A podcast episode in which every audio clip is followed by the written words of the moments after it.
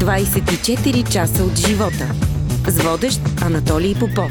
Навлез здраво в уикенда с новия проект на Вестник 24 часа. Петък – Малката събота. 24 страници за вашето физическо и ментално здраве от лекарите, на които вярваме. Практични съвети за уикенда. Подробна прогноза за времето. Само полезни готварски рецепти. Големи и трудни кръстословици. Судоко. Търси всеки петък на местата за продажба на вестници.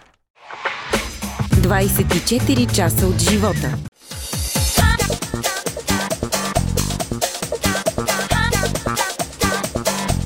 Той познаваше музиката, когато тя за повечето беше енигма. Силно развитият му усет го превърна не само в един от добрите диджеи, продуценти и промоутъри, но и най-запомнящият се меломан. Човекът, който говори на ти с повечето световни звезди. Човекът, който изгради индустрията, наречена българска музика. Този петък в подкаста ви представям Камен Спасов. Вечно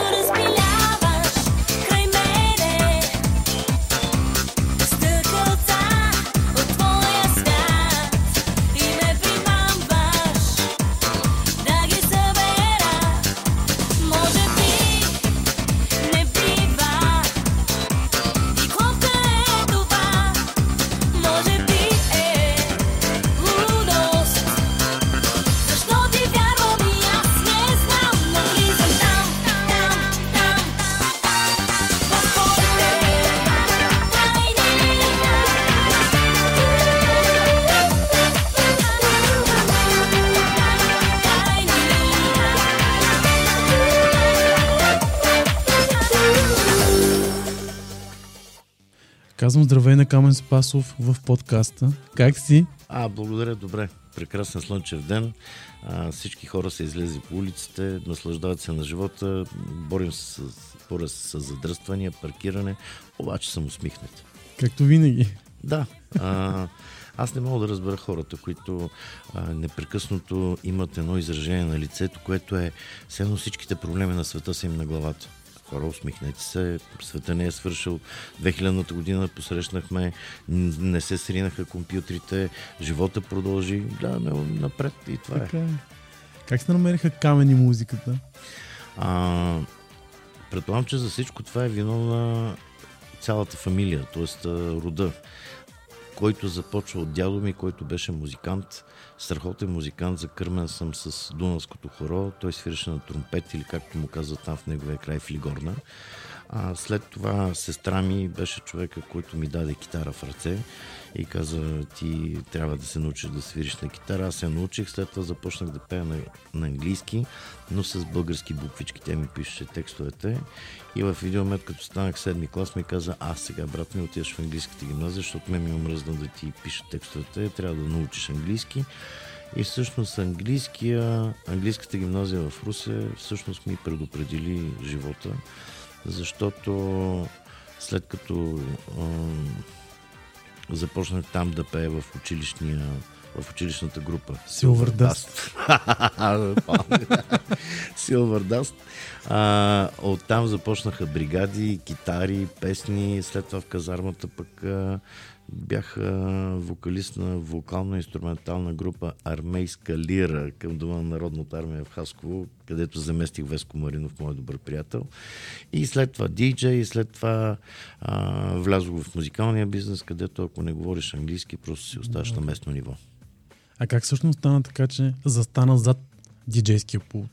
Ами, и това не мога да го забравя. Това трябва да съм бил от 9-10 клас в английската.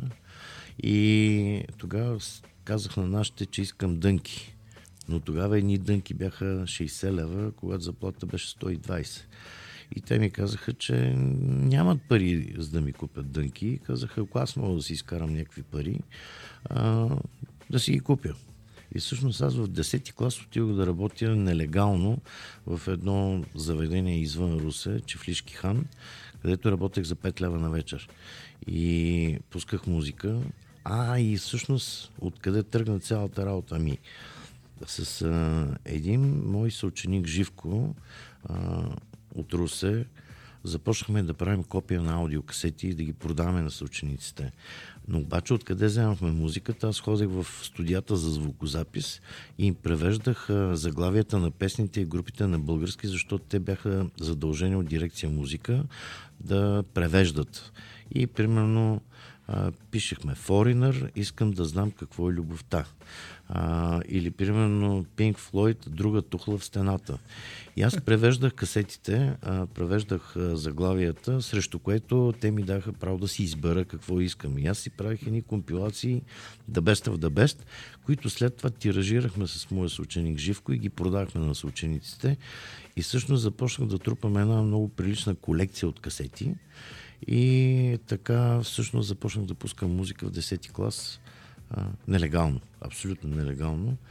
Но това всъщност помогна, защото още от малък започнах се срещам с хора, с индивидуалности, с м- работодатели, а, с а, пияни клиенти, весели жени. Но в общи линии научиме живота как да се справим с хората и с музиката. Тук обаче забравих да кажеш нещо много интересно, че си три пъти диджей шампион на България. А, това е, дойде в по-късен етап от живота Да. ми. Това в 10 и 11 клас си беше а, просто за да изкарам пари за дънки. След това вече, след казармата, когато отидох да уча във Варна, в а, Висшия институт за народно стопанство Димитър Благоев, сега даже не знам как се казва, защото така и не го завърших. И тогава започнах а, всъщност да пускам музика в една дискотека в центъра на Варна. След това един мой стар приятел, доктора, ми се обади и каза, абе, откриват една дискотека горе. Горе на Варненски означава златни пясъци, защото се пада малко по-нависоко от града. Обаче вика на мен не ми се ходи, ако искаш иди ти. И аз отидох в явих се на интервю за работа, кастинг, както му викат сега модерно.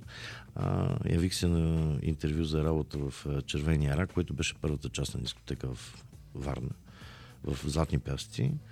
И оттам всъщност ми започна кариерата като диджей и след това поработих в още няколко известни заведения Варна, Златни пясъци, Хотел Интернационал и след това заминах за Норвегия, където всъщност изкарах 6 месеца и, и там се научих да работя с грамофони, благодарение на един човек, който, за съжаление, вече не е между нас, Заро, а, който ме научи как да смесвам плочи. И след като изкарах 6 месеца в Норвегия и като се върнах в България, всъщност целият ми горбет се състоеше в два грамофона, които донесох в България, които бяха първите два грамофона в България. И всъщност оттам започна новът, новото течение, новата, новия начин на презентиране на музиката с плочи и с грамофони. И донесох една огромна колекция с плочи. А, та това е и тогава всъщност три пъти се явих на конкурс. Един път с Боби Ай, заедно Бог да го прости. Един път, а, т.е. два пъти самостоятелно и в общи линии станах единствения в България, който е бил три пъти номер едно диджей. Което е, как да ти кажа, няма кой да го бие този рекорд, защото вече такива конкурси не се правят и аз ще си остана в историята. МС Камен, МС Камен единствен диджей, който е бил три пъти номер едно в България. Сега тук имам един въпрос от нашата обща приятелка Ира. Както, Защо? както аз си викам певицата, а тя ми вика продуцента. Защо диджеите говорят по време на сетовете? Това по принцип в момента се случва единствено в чалга заведенията. В е, другите заведения диджеите, не- диджеите не говорят. Но 80-те и началото на 90-те всички бяха MC-та. И всъщност диджей тогава беше като как да кажа, като месия. Значи месията слиза долу при тълпата и им казва, ей, това е Modern Talking. Слушайте внимателно. Това е CC Catch. Това е Bonnie M. Ти образоваш хората. Ти им казваш това, което те не знаят, защото те не могат да го чуят по радиото, не могат да го видят по телевизията и ти им казваш, нали, това е Бони М и това е Мап Бейкър. Нали? И, след това почваш някакви глупости да говориш. Та в още линии тогава диджеите бяха просветители. И те даваха информация на хората, т.е. те го играеха Шазам, те го играеха YouTube, те го играеха всичко. всичко. А, защото ние бяхме тези, които м- отваряха очите на хората. За това говореха диджеите. Впоследствие в хаос клубовете и в ам, истинските дискотеки. Диджеите спряха да говорят, останаха само в а, чалгите и в кръчмите, където това е един друг менталитет и един друг начин на живот, който аз отричам. Аз на такива места не ходя, но знам, че там просто непрекъснато се говори и то там непрекъснато се говори, за да може да се поздрави компанията Хикс компанията Y и диджея да изкара 20 лева. Това е причината. Не мога да не те попитам и за първото радио в България, което правиш. Без говор, без водещи без микрофони, без нищо, само музика. Радио Сити. Това е 2000-та година. Взехме лиценз за това радио, заедно с моя добър приятел и съдружник тогава Йона Силемарк. А, и когато кандидатствахме за лиценз за това радио, съвета за електронни медии ни питаха е как така няма да кажете колко е часа? И аз викам, ми всеки си има часовник на ръката, ще види. И няма да им кажете какво ще бъде времето. Викам, така или иначе никой не познава. Викам, какъв е смисъл да им казваме на тези хора някакви неща, които не са верни. И така, е добре, даже няма да им кажете коя песен върви в момента. И аз викам, за това, викам, сме помислили. И им казах, че всъщност във Франция има една фирма, която произвежда едни устройства, които всъщност вземат информация от бродкаст компютъра и го а, транслират към радиоприемниците на хората, тези радиоприемници, които поддържат RDS. И всъщност това, което ние виждаме на дисплея на, на кастофоните в колите и така нататък, където пише примерно City 99.7 и така нататък, това всъщност е RDS. И аз накарах RDS-а да изписва имената на групите и на песните, което беше революция. И всъщност така им казах на хората коя песен върви в момента. Да не говоря за това, че бяхме направили в вебсайта на Radio City, се виждаше в реално време също коя песен върви в момента и коя е следващата. Беше много забавно. В интерес на истината а, направихме една много интересна кампания, която беше с едни а, разкъсани билбордове. Може би това бяха първите такива триизмерни билбордове 2000-та година, които бяха разкъсани и пишеше на тях хитове до скъсване, какъвто беше основният слоган на радиото. И след това, когато искахме да кажем, че а, ние не говорим по време на песните, а, пуснахме пак една кампания с билбордове, които бяха една красива женска уста, зашита с въжета. Въобще някакви много иновативни неща. Да не говоря за игрите с 24 часа, които бяха просто феноменални. Просто феноменални бяха тези игри. Аз а, не помня някой друг да е правил такива щороди, каквито сме правили с 24 часа. Можеш ли да разкажеш за някои от тези игри? А, това беше нещо страшно. Аз ще кажа една. Кажи. За една от всичките, които сме направили заедно. И това беше за един килограм чисто злато. Решихме с а, Борето Зюмбюлев и госпожа Венелина Гочева решихме да, да направим нещо, което никой не е правил до сега. И да дадем един килограм чисто злато за коледа. Златната коледа, мисля, че така я бяхме кръстили играта. Целта беше а, хората да се вземат вестник 24 часа, да си изрежат една картичка, а, но за да не ни обвинят конкурентите и Комисията за защита на потребители, конкуренция и така нататък, бяхме направили форма имейл, която е безплатна, т.е. не те обвързва с покупка. И, и бяхме помолили всички да изпратят коледен поздрав до себе си, до близки, до приятели, може нещо генерално, решат, да. каквото решат. И играта трябваше да продължи един месец. Не си спомням име- името на тази фирма, която изработи златото, но всъщност те направиха една златна пирамида, която беше изключително красива и беше точно един килограм злато. И в един момент ние започваме с играта. Първите няколко дни рехаво. Едно-две съобщения, две-три писма. На първата седмица започнаха стават 20-30 писма, тогава почтите още работеха.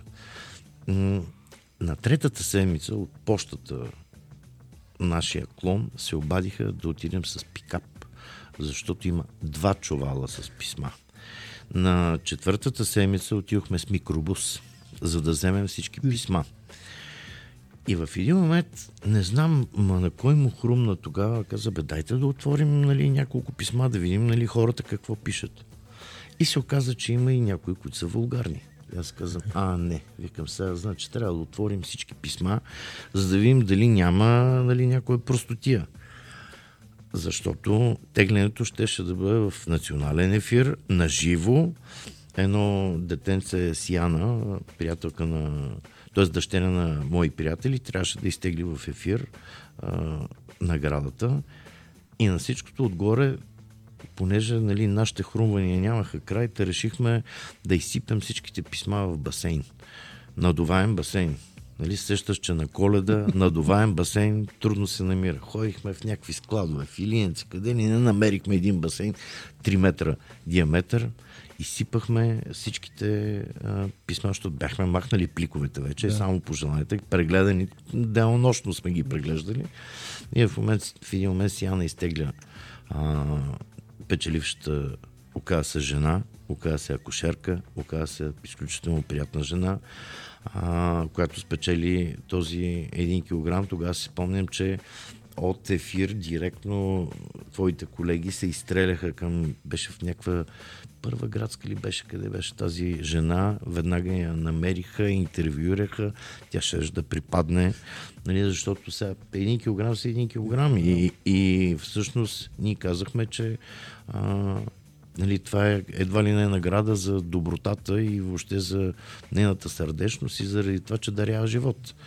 Беше много емоционално. Да, нещата, които сме правили с 24 часа и Радио Сити, просто са феноменални. Всякакви штороти. Сега би ли направил радио? Аз, между другото, исках да купя едно радио преди две години. И бяхме напреднали много в, в преговорите, но хората, които продаваха, в един момент се оказаха м- дребнави. Всъщност някой им беше предложил няколко хиляди лева повече, от, или евро, ма казвам за няколко Да. хиляди, до пет. И в един момент те спряха си вдигат телефоните и тихомълко го продаваха радиото на други хора, при положение, че ние 6 месеца преговаряхме. Живи и здрави. А, бях се настроил в интерес на истината. Даже се обаих на бивши мои служители, които са били с мене дълги години. Всички до един казаха веднага. Спираме каквото работим, идваме при теб отново. Даже бях а, намислил май и някакви имена, бях замислил. В още линии исках да се върна, но не стана. Както и да е. Човек минава през едни етапи в живота си, в които а, да, имах и радио, имах и телевизия.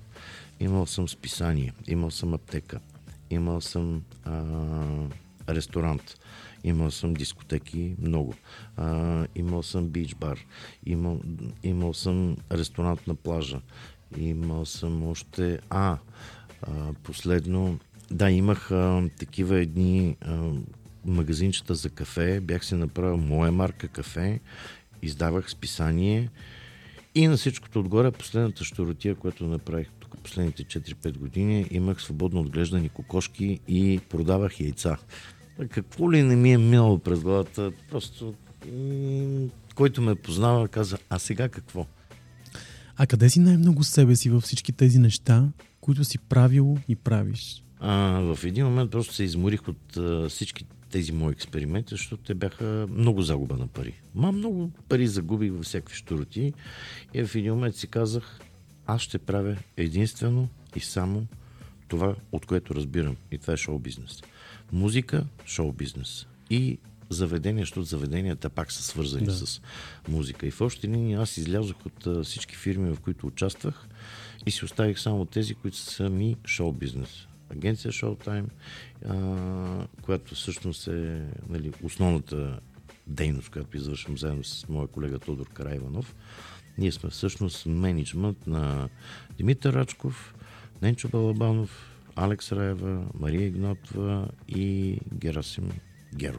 Ние се занимаваме с а, техните участия, с всичко извън кино, театър и телевизия.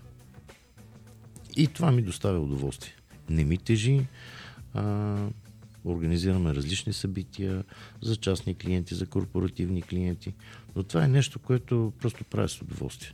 И разбрах, че в един момент човек трябва да прави това, което му е приятно и тогава работата не тежи, работата е удоволствие.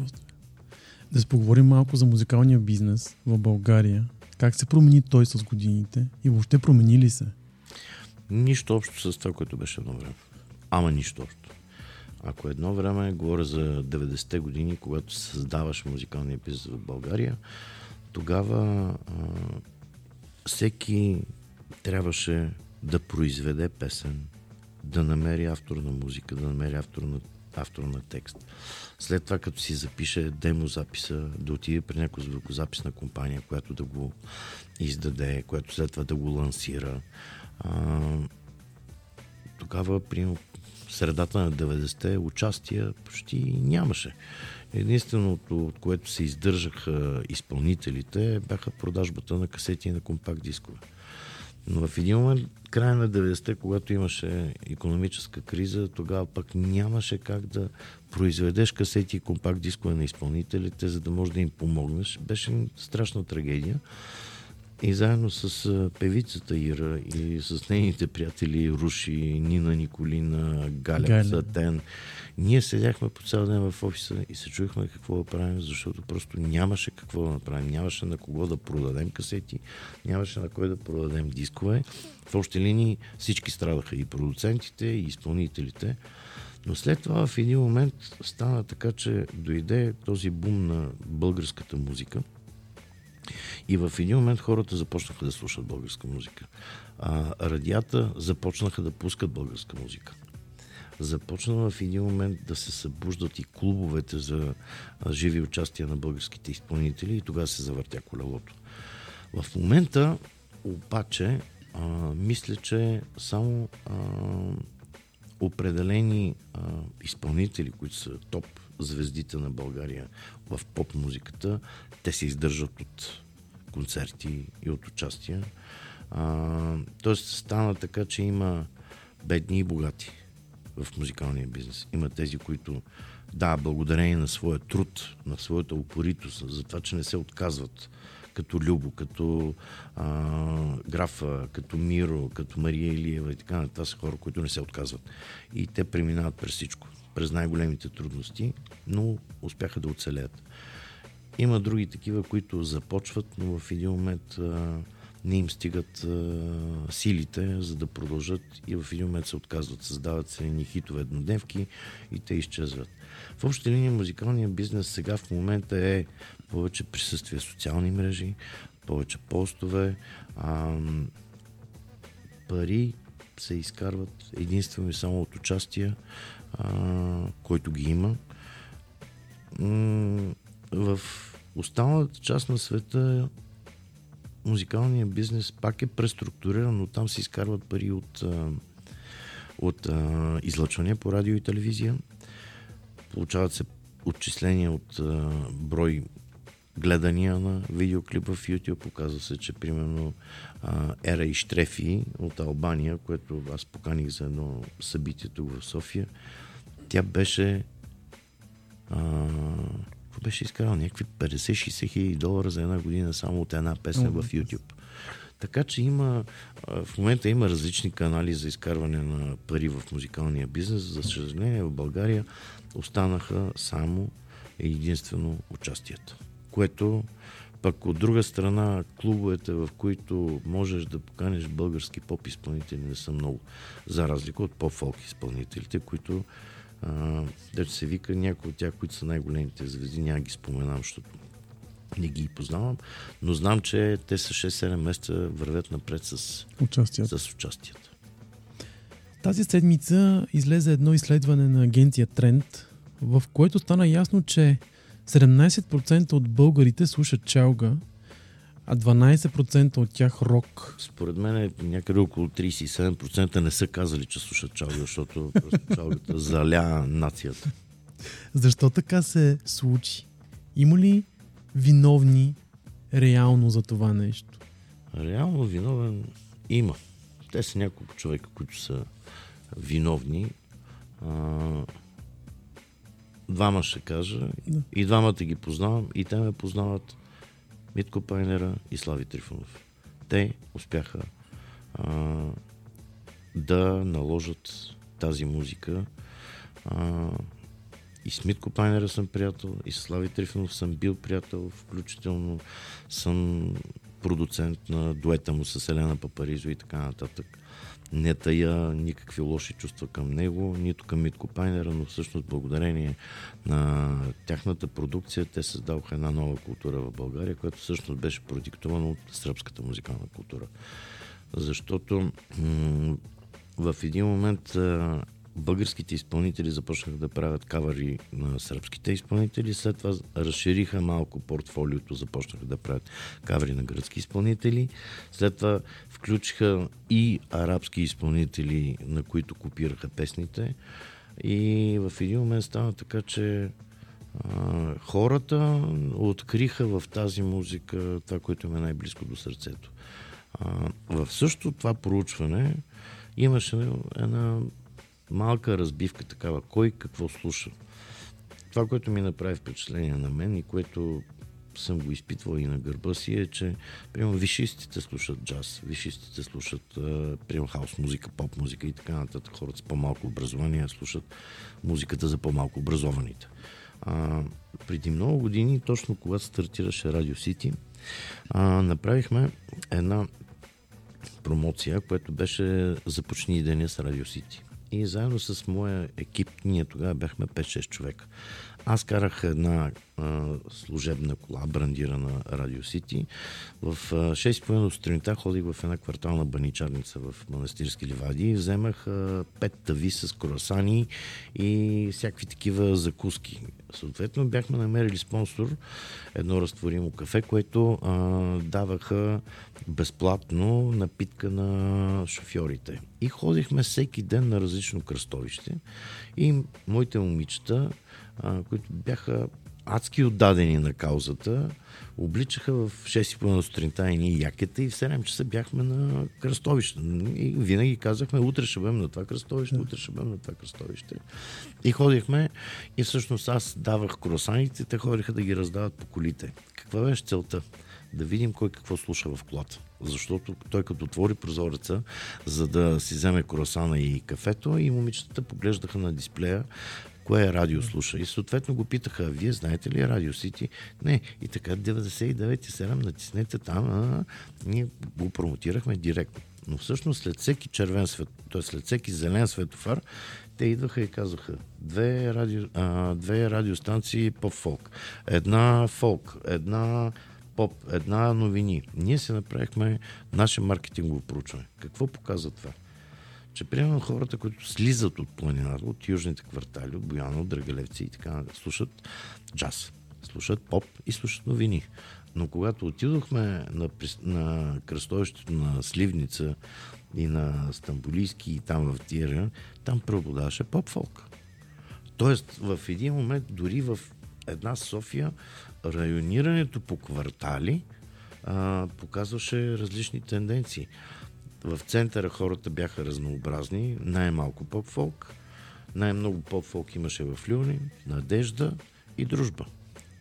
Което, да, и в тези квартали хората слушаха и сити и така нататък, но преобладаваше нещо друго. Тоест, то, как да ти кажа, когато а, е, сега се сещам за един много весел случай.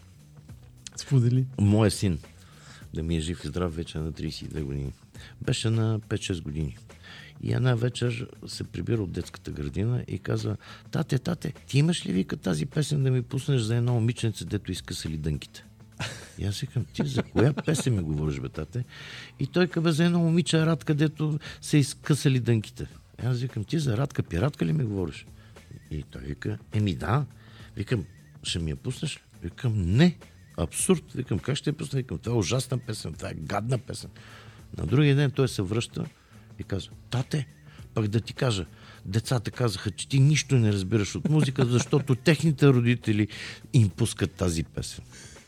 Защо го казвам това? Защото то от друго място започва. Да, да. Примерно това поколение, да, това поколение, което в момента а, те са само чалга и нищо друго не им е в главата, те са закърмени от едни други родители, които също са а, започнали с тази музика и те са им промили мозъците.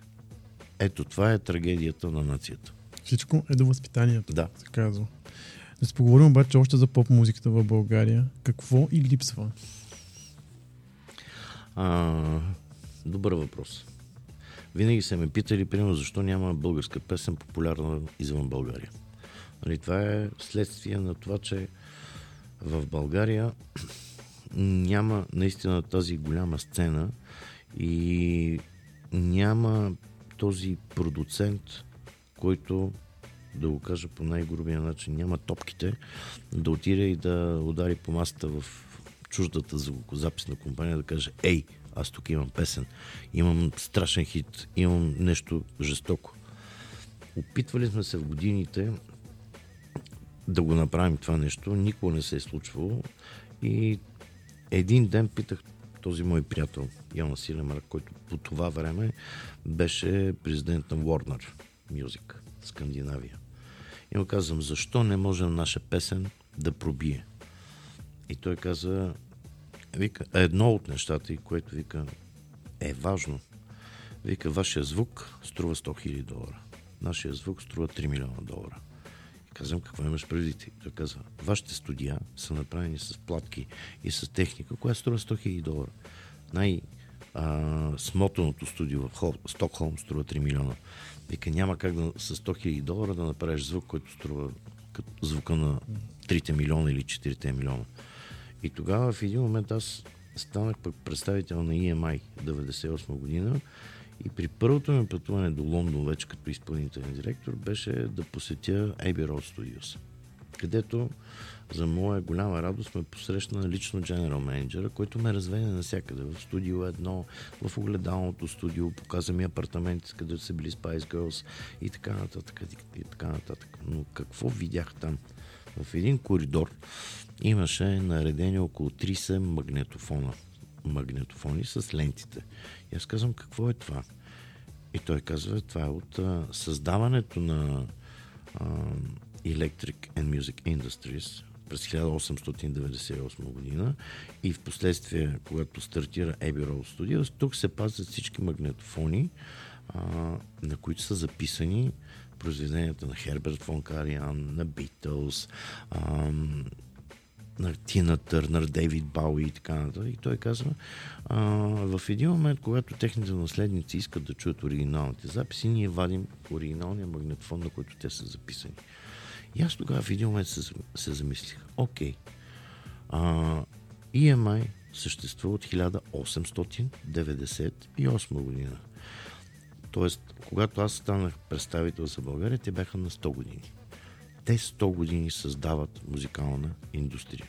Как точно ние да се наложим, как точно ние да ги бием, когато ние 1898 година ние сме били с каруците, и с конете. А, пък виж, примерно, извинявай, румънците успяха. Румънците имаха една много... Да, винаги съм го казал, че изключението в, в този бизнес е, примерно, нито Чехия, а, нито Полша, с изключение на една Едита Горняк, нали, която обаче записваше в Abbey Road Studios, а, никой нямаше този късмет на румънците. Да, изключение Тату, а, идвайки от Русия, но там Universal или Polygram ли бяха по това време, те се намесиха. Polygram бяха. Полиграм бяха. А, в един момент румънците създадоха едни песни Майяхи, Майяха, някакви Които да се такива гръмнеш. да, весели нали, неща, които нямаше абсолютно никакво значение на какъв език пееш. И те успяха в един момент да пробият. А, незнайно дори и за мене как. А, но в един момент, ве, година или две по-късно имаше термин румънско диско, което а, можеше да бъде и българско диско, но, но в България се пишат само кахърни песни. А румънците в същото това време правяха весели диско парчета, заляха пазара. Ако ти кажа, че сега в момента някои от техните изпълнители вземат между 20 и 30 хиляди евро за участие, което е 45 минути, нашите български изпълнители са далече от тази цифра. Не, че са по-малко талантливи, не, че песните им са по-лоши, но просто техния маркетинг на румънците изпревари нашия със светлинни години. И те вземат сега в момента едни истински пари и пътуват по цял свят. Докато нашите, за съжаление, си остават само границите на България. Да, пълнят стадиони, да, пълнят зали.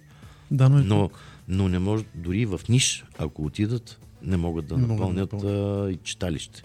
Ето това е проблема на, на нашата нация, че тя не можа да излезе, т.е. нашите изпълнители не можаха да излязат извън границите на страната и то не, че не са талантливи, не, че песните не са хубави, но а, кахърни песни има много. Има Coldplay, има това, има. Кахърни песни да искаш, но нашите изпълнители първо а, едно изключение, може би. Рут.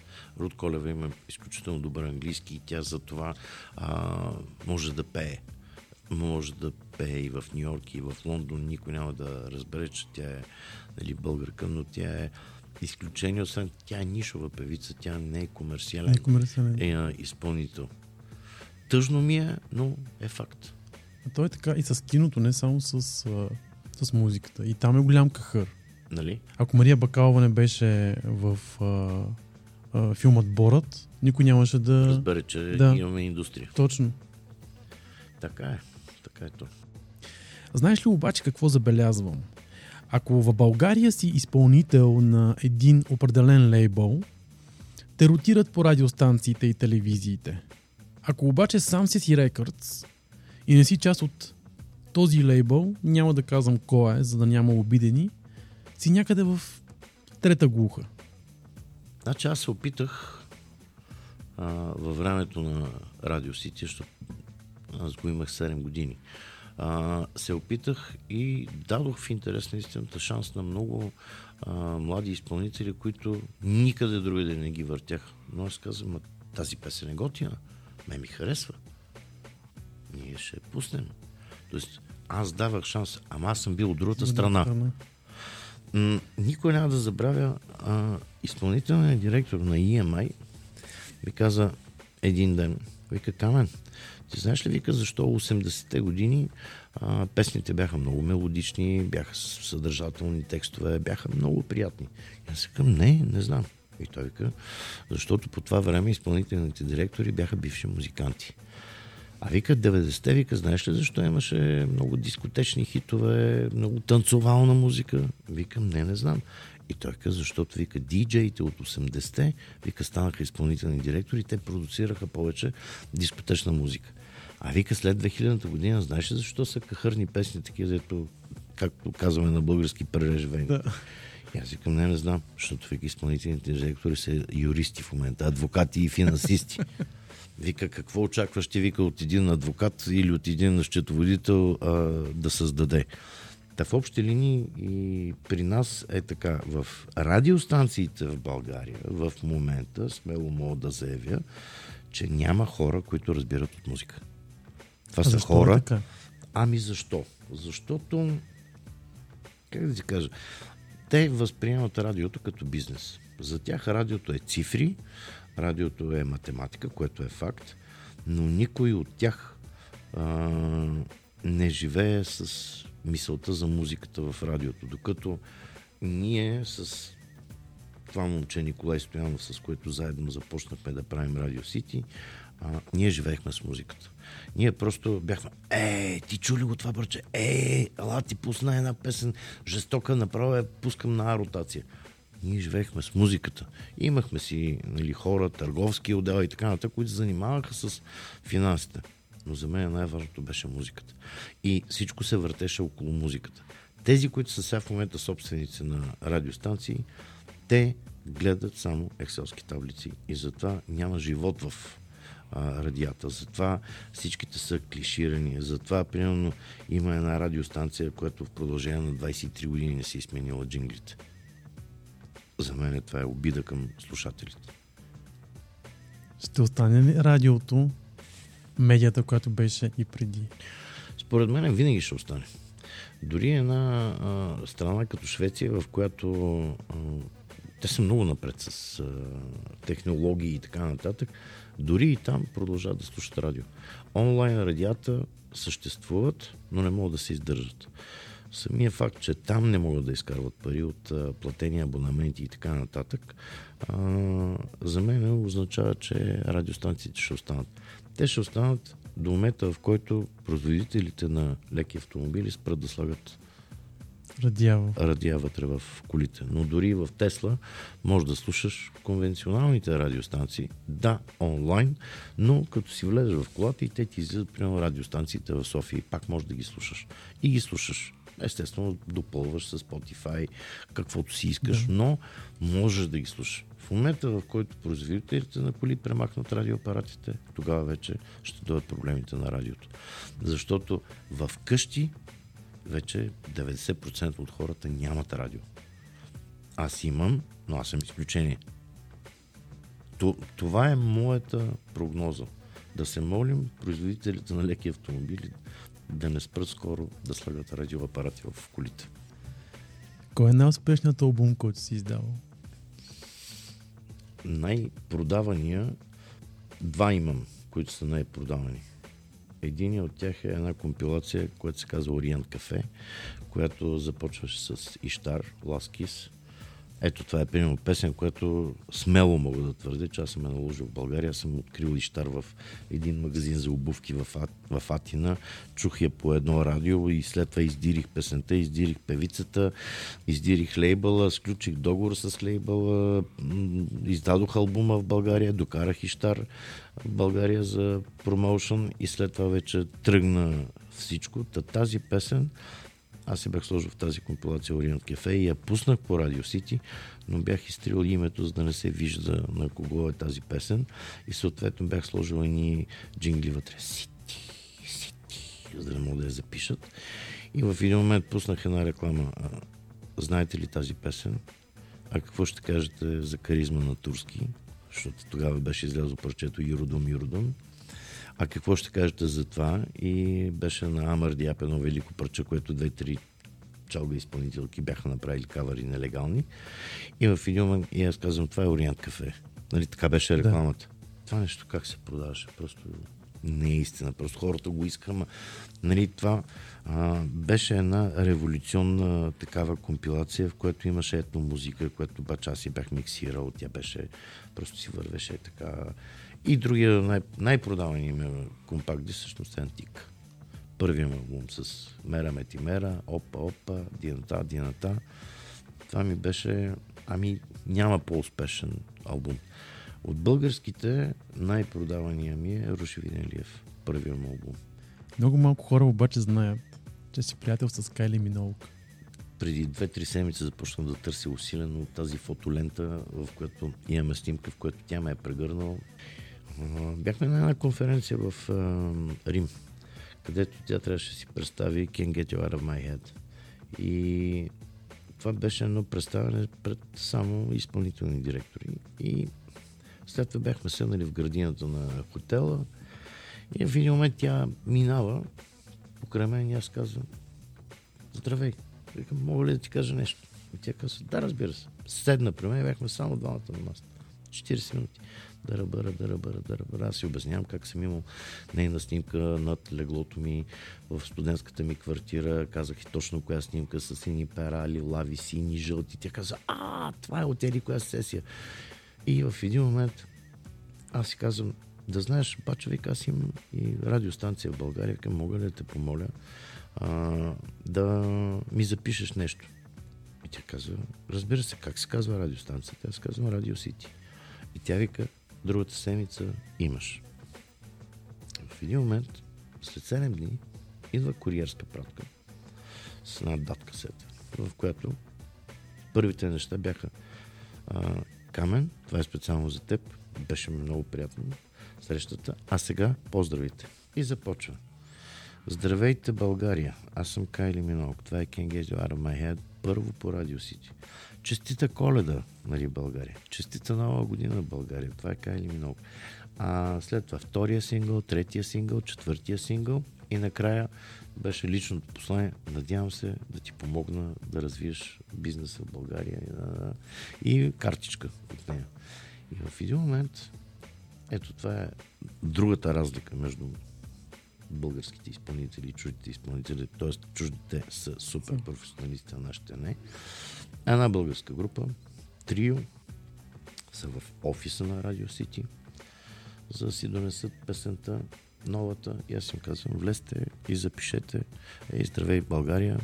Това е нашата нова песен. И само чум. Е. Е. Е, нямаме време за това. Викам, окей, значи аз нямам време за вашата песен. Викам, приключихме до тук. А в един момент, понеже те имаха много сериозен спонсор, спонсора беше голям рекламодател в радиото, та накрая имаше тристранна среща, в която изпълнителите се извиниха пред мен, а, пред рекламодателите. И тогава песента тръгна по радиото. Но аз им казах, вие що нямате време за моите слушатели, аз нямам време за вас. Довиждане. Приключихме. Това е разликата между чуждия изпълнител, професионалиста и българския, който той ти е на крака в а, студиото и просто трябва да отдели 3 минути, за да запише един поздрав. А тази жена, която примерно онзи ден тогава в Рим се е видяла сигурно с 34 човека, но тя е запомнила. Тя даже не си записа. Тя е запомнила. Радио Сити, България, запомнила е моето име. След това се е прибрала в Лондон, влязла е в студио, записала го е това професионално и е казала на звукозаписната компания, това го изпратете на камера в България, аз го получавам на седмица по-късно. Ето това отличава професионалистите от лона битата, каквито имаме в България. Няма как сега да не ми разкажеш и за Брайан Мей. Ти си единственият българин, който е влизал в дома му. Ever. Ever, да. А, значи това е пак 98-99 година. А, след тази разходка в а, Abbey Road Studios водя един телевизионен екип от България, от едно вече несъществуващо предаване в националната телевизия. И бях помолил EMI да, да направят някакви интересни срещи с някакви изпълнители и нещо, просто да мога да, да промотирам EMI. И те казват, а, вика, идеално съвпада във времето, защото, вика, Брайан Мей се пуска нов албум и вика, ще ти уредим интервю. Викам, викам, вие сериозно. ли?» И тя каза, да, ама ще трябва, вика, да попътувате един час, защото ще отидете в тях, в неговата къща. И аз викам, един час пътувахме. В един момент стигаме до някаква ограда. Ама ограда. Погледнеш от един край, другия не виждаш Да. само ограда. И една желязна порта. Так, портата се отваря и след това още 5 минути с...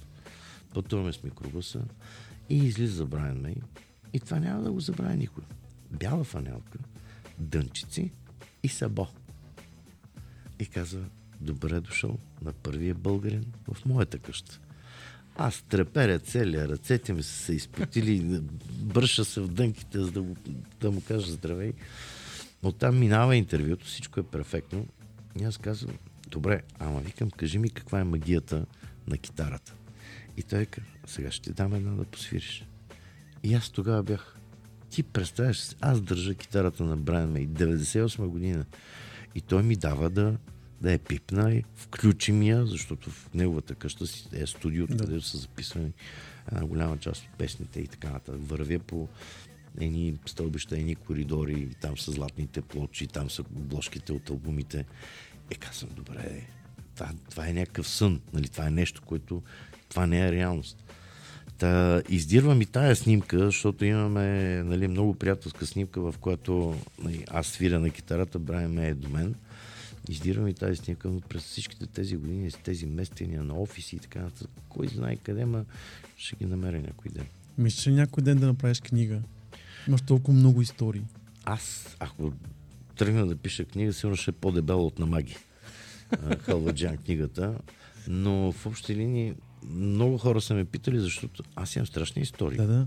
Не, да, моят живот е нещо, нещо страшно. Примерно, правим един от последните концерти на Радио Сити на площад Батенберг. И гост ни е, не кой да е, ами Кели Роланд а, идва с а, частния самолет от а, Тел Авив, предния ден концерт в събота, а, в неделя сме ние, посрещаме, тя идва в последния момент, тя каца примерно в 8 часа, в 9 и половина трябва да е на сцена.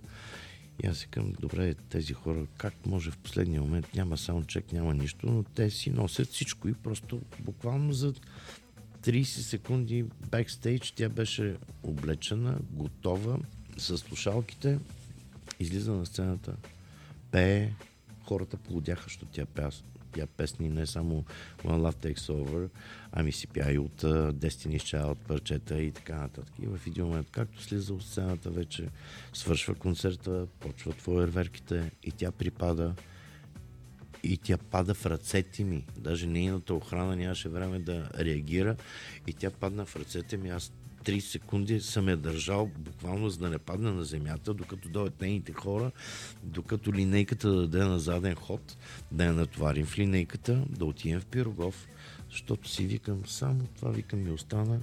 Кели Роланд припадна на сцената в България, влизаме в световните новини. Оказа се, че е нещо тривиално, преумора. Тя е имала, в последствие ми каза, 180 концерта за 250 дни. И в един момент този, нашия, в София, и беше последен, преди да замина за Лос-Анджелис.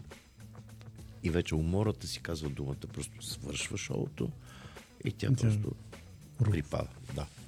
А такива случаи много няма да ни стигне времето. Има ли си някога страх от провалите? А, Имаше един случай, в който Лутриша Макнил трябваше да дойде за един пак наш концерт. В Пловдив беше, В Пловдив, да. да. Но трябваше да бъде и гост в шоуто на Слави. Но тя отказа да се качи на самолета от Осло до София, защото бил Туполев 154. И защото е руски. Съответно пропадна и шоуто на Слави. А, нямаше друг полет от Осло, за да стигне до България вечерта. И тогава моя приятел ми каза, виж какво, нали знаеш вика английската поговорка, че няма нужда да плачеш върху изсипаното мляко. А, каквото се е случило, случило. Вика, не трябва да гледаме назад. Нали, това вика, че е провал, провал. Но вика, какво може да направим? Може да се обадим на Слави и да му кажем, че тя ще дойде утре. Викам, концерта, викам, ще го отменим с един ден. Но нищо не се е случило. Дай по-добре да видим с какви, нали, с какви полети може да я докараме до България. И вика, каквото се е случило, се е случило. И аз в един момент викам, окей. И тогава моите хора в Радио Сити ми казаха, че от този момент нататък съм станал такъв непокис, че не могат да повярват. Нали, просто да, нещо се случва. Аз казвам, окей, дайте сега да погледнем напред. Тоест аз в един момент спрях да се страхувам от провали, спрях да се страхувам от че нещо няма да се случи както трябва, защото знам, че винаги има изход. И винаги можеш да намериш изход от ситуацията. И по тази причина спрях да се ядосвам. Което е най-добре. Да, На финалата на нашия разговор ще ти помоля да напишеш нещо в книгата на подкаст. Sei nel mio cuore mi fai impazzire, non ho mai avuto un pensiero simile.